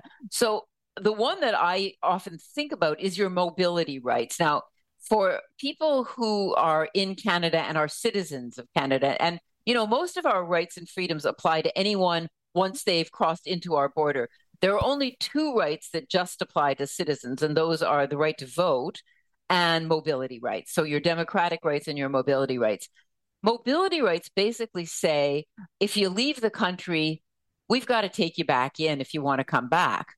Um, it also says you can live anywhere you want in the country, and Canada can't tell you, you know, you can only live, in, in, you know, in the Atlantic provinces, or you can only live in BC. So those are your mobility rights. You have the right to life, liberty, and security of the person. Those are pretty much your most crucial rights because mm. unless you're alive, the rest of your rights don't much matter. Um, right. Canada again can try to help you with those things. But again, your liberty, if you are incarcerated outside of Canada, is definitely at risk. Right. Can you do something about that? Um, you know, if and when you get back to Canada, can you sue the Canadian government for having um, done something that has, in fact, infringed upon your life, liberty, and security of the person, on your freedom of expression. And here's another one that is uh, often thought of is your right to be free from unreasonable search and seizure. Mm. And that mm-hmm. sounds kind of like, okay, so here's an interesting case. It, the, the name of the case is Hape, H A P E. And Mr. Hape was a Canadian who was overseas and was suspected of doing something he ought not to have done. The Canadian government um, wanted to have his premises searched so that they could gather evidence to uh, prosecute a crime that had been committed um, in and outside of Canada. And in the place where Mr. Hape was residing, that country did not have a requirement that Canada has for you to get a search warrant if you want to if if the officials want to go in and search your house guess what they have to have a search warrant mm-hmm. not in the country where he was so the canadian government uh, asked the police, and this was in the Turks and Caicos, to go in uh, and search his premises, which they did, gathered evidence. He was charged. And then when he got back to Canada, he said that was an illegal search because mm. they didn't mm. have a search warrant, and it was the Canadian government who asked for this to happen. Um, long story short, he didn't win that case. the The uh, no laws were broken outside of Canada, and um, the search occurred outside of Canada. We also have a really terrible case right now, and it's the case of Mr. Celil. He has been incarcerated in China for something like 15 years now. He is a Chinese and a Canadian citizen. He is not by China considered to have any citizenship except the Chinese.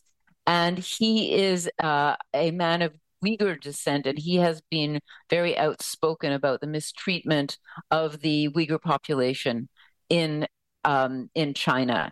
He was arrested, and this is a freedom of expression issue. If he had been protesting in Canada, he would not have been arrested, but mm-hmm. he was arrested mm-hmm.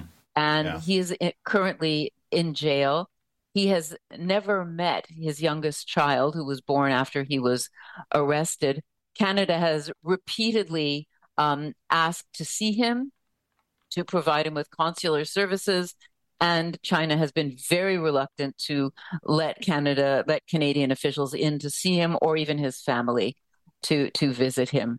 And this is an ongoing case, um, you know, and, and it will continue to be ongoing. People in Canada have protested. They said, Canada, do something about this mm-hmm. man who is a Canadian citizen. And Canada's really not got a lot that they can do about this in, in this particular case. The other case that you probably remember is the case of Omar Khadr. Mm-hmm. And Omar Khadr was 15 years old when he was arrested and charged and brought to uh, Guantanamo Bay. Canada sent uh, their operatives to interrogate him in Cuba, which was on territory claimed by the United States. He was arrested and held by the United States. Um, when he, through many machinations, eventually came back to Canada and sued the Canadian government, he, through his lawyer, of course, demanded to get the information that was being held by the Canadian government, that the Canadian government had participated in extracting from him. And the and the Canadian government said, no, you can't have that because it's uh, it's not ours. It's you know it, it, it it's um, it's part of what happened in Guantanamo. In um, right. That's right. So in fact, he did win that that case, and you may remember that he won a substantial uh, settlement with the Canadian government over the terrible, terrible treatment that he endured as a child um, while he was in custody in in, in Guantanamo. Incredible so, stuff, really. Um, yeah. Danielle, we have just a moment or so left. What sure. about if you're a dual citizen, you get arrested in the country that you have your other citizenship? What like in the then? Celil case, that's like in the Celil mm. case. That that unfortunately is you can ask Canada. One of the things that uh, when Canada can't act on your behalf is there are international advocacy groups. Um, many petitions and letters to foreign governments have gone out um, Amnesty International has been working on his behalf, Mr. Celil's behalf, and numbers of other people who are being held. There's hope. Um, sometimes publicity makes a big difference. Some some governments don't really like to be shamed, and that's what an international advocacy group and constant uh, media attention can help to do. So um, you know that's i guess where where we have to leave that Danielle, this is so interesting. I, I, feel like we still need to do a part three on this because there are all these different scenarios and cases That's where, right. you know, it, mm-hmm. it, yeah, we're talking about um, very specific, uh, you know, exceptions to the rule, or are there even rules around this, like criminal records? What happens if you go and yeah. get arrested elsewhere and then come back into Canada? You know, there, it's just really fascinating. Um, thank you for bringing the, the topic, and we'll chat with you on a Monday. Thank you. See you next Monday. Okay. Thanks, Danielle. Danielle McLaughlin for Know Your Rights. Now, usually this is a weekly Monday conversation with her uh, near the end of the show. Yeah, we'll talk to her on Monday for sure. Again, and uh, have her on weekly as we do. Let's step aside for a moment. We'll close off our show, tell you what's coming up tomorrow. A couple of items we'll mention, and a closing moment that has us thinking of our sick friend, Bill Shackleton.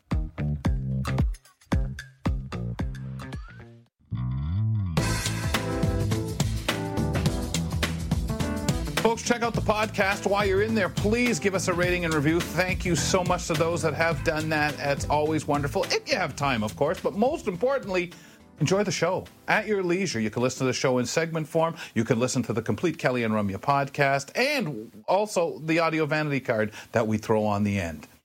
Uh, so subscribe using your favorite podcast platform. Now with Dave Brown airs on AMI TV. You can find them at 9 a.m. in the morning, Monday through Friday as well. Ramya, what's going on on their show tomorrow? They've got lots going on, Kels, starting with a conversation with Alex Smythe. Alex Smythe is sharing uh, his interview with the filmmaker and subject of the NFB film Lay Down Your Heart. So looking forward to hearing nice. more about that film and the creation of it. Marco Flalo is telling us about IKEA's new trio of smart home sensors. Um, I'm curious about what makes them different from other things, obviously, and also when did IKEA get involved in this? Number three, we have Michael McNeely joining us to talk about or review the holdovers. Par, uh, starring Paula Giamatti, and so we'll find out how what he thinks of the film. Seems logical. IKEA involved, really, just mm. like Walmart involved in every single thing, right? True. Um, Amazon involved in every. Anyway, I digress. Uh, folks, catch them 9 a.m. in the morning on AMI TV, also available via podcast. Today, our closing moment, and I said earlier, it's kind of an ode to Bill Shackleton. We're always joking around with Billy about beer. Uh, Blue Moon. Um, this is a review about the uh, new, starting today, bagel that's infused with Blue Moon. It, it just kind of feels in the dough of these bagels Um, and this is from Pop Up in New York City, where this is kind of done. Okay, um, these are sold on the streets uh, in New York. They're in pop ups where these bagels are sold. And on the Everything Bagel, you've got everything on these. And, and it's all around the dough. Okay, just to give you an idea of what they do and how notable. These bagels also have kind of a, a top that's risen. So they're not cut in half. They're not the hole that we're used to when it comes to. Anyway, in the uh, adaptation uh, category uh, for fidelity, um, down, hands down is their plain bagel. That's what people like. But they infuse it with a Valencia orange cream cheese. This combo tastes uncannily like a blue um, moon Belgium beer. Mm. capturing the uh, multi citrus flavor with impressive accuracy. But as an aside, the reviewers say on texture alone, Pop Up may make the uh, best bagels around in New York City by the estimation. Now, this this again, bagel can get lost, the Blue Moon uh, taste, and that can be. So it's infused itself with Blue Moon Belgian beer. Um, a wheat ale brewed, a wheat ale brewed. God, I, I, can't even say it. This is meant to be read, folks. Forgive me. Uh, Valencia orange for the citrus moon, which of course, uh, mm. and then of course you use the orange infused cream cheese beer.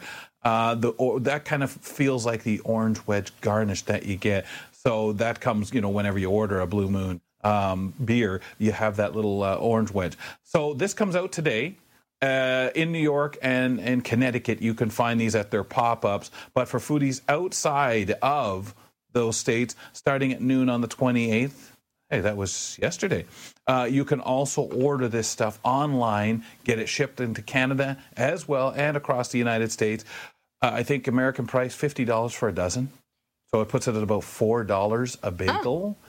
Um, but when you talk about the quality, these pop up uh, that I'd never heard of, Ramya, um, obviously big New York and Connecticut area, but with this infused um, kind of taste of, of, Blue Moon, and you can go online and kind of get your little read of it. Oh, all I thought of is Bill Shackleton sitting there with his beer and a big old bagel smeared. Oh, all over it. That's what it is. Oh, smeared yeah. all over with the cream cheese, right? Exactly. And I, it, it's never as we think in the sense of like you think it's going to be just tasting of beer or soaked mm-hmm. in beer or no. dipped in you know it's not going to be like that it's going to be good no, and it's in the dough, so you feel that, but you also can get it in the schmear that you'd put on it as well. And they say their style is dip the uh, the, the bagel into it, cut it up, tear it apart, dip it in. Okay. So kind of uh, I'll take friendly. advice. I, I kind yeah. of good with that, right? I don't mind that. No one's going to stare. It's what everybody does. Coming up on tomorrow's program, ladies and gentlemen, Fern Lulham is here. Could having a disability make us uh, any more likely to be defensive?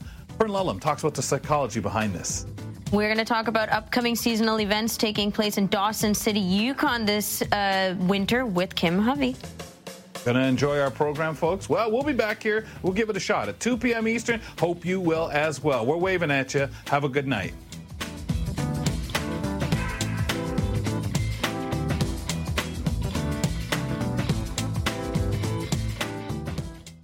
Hello, I'm Sean Priest. Join me monthly for Sean of the Shed, where I introduce you to all the technology that can be so useful to us as blind or partially sighted people.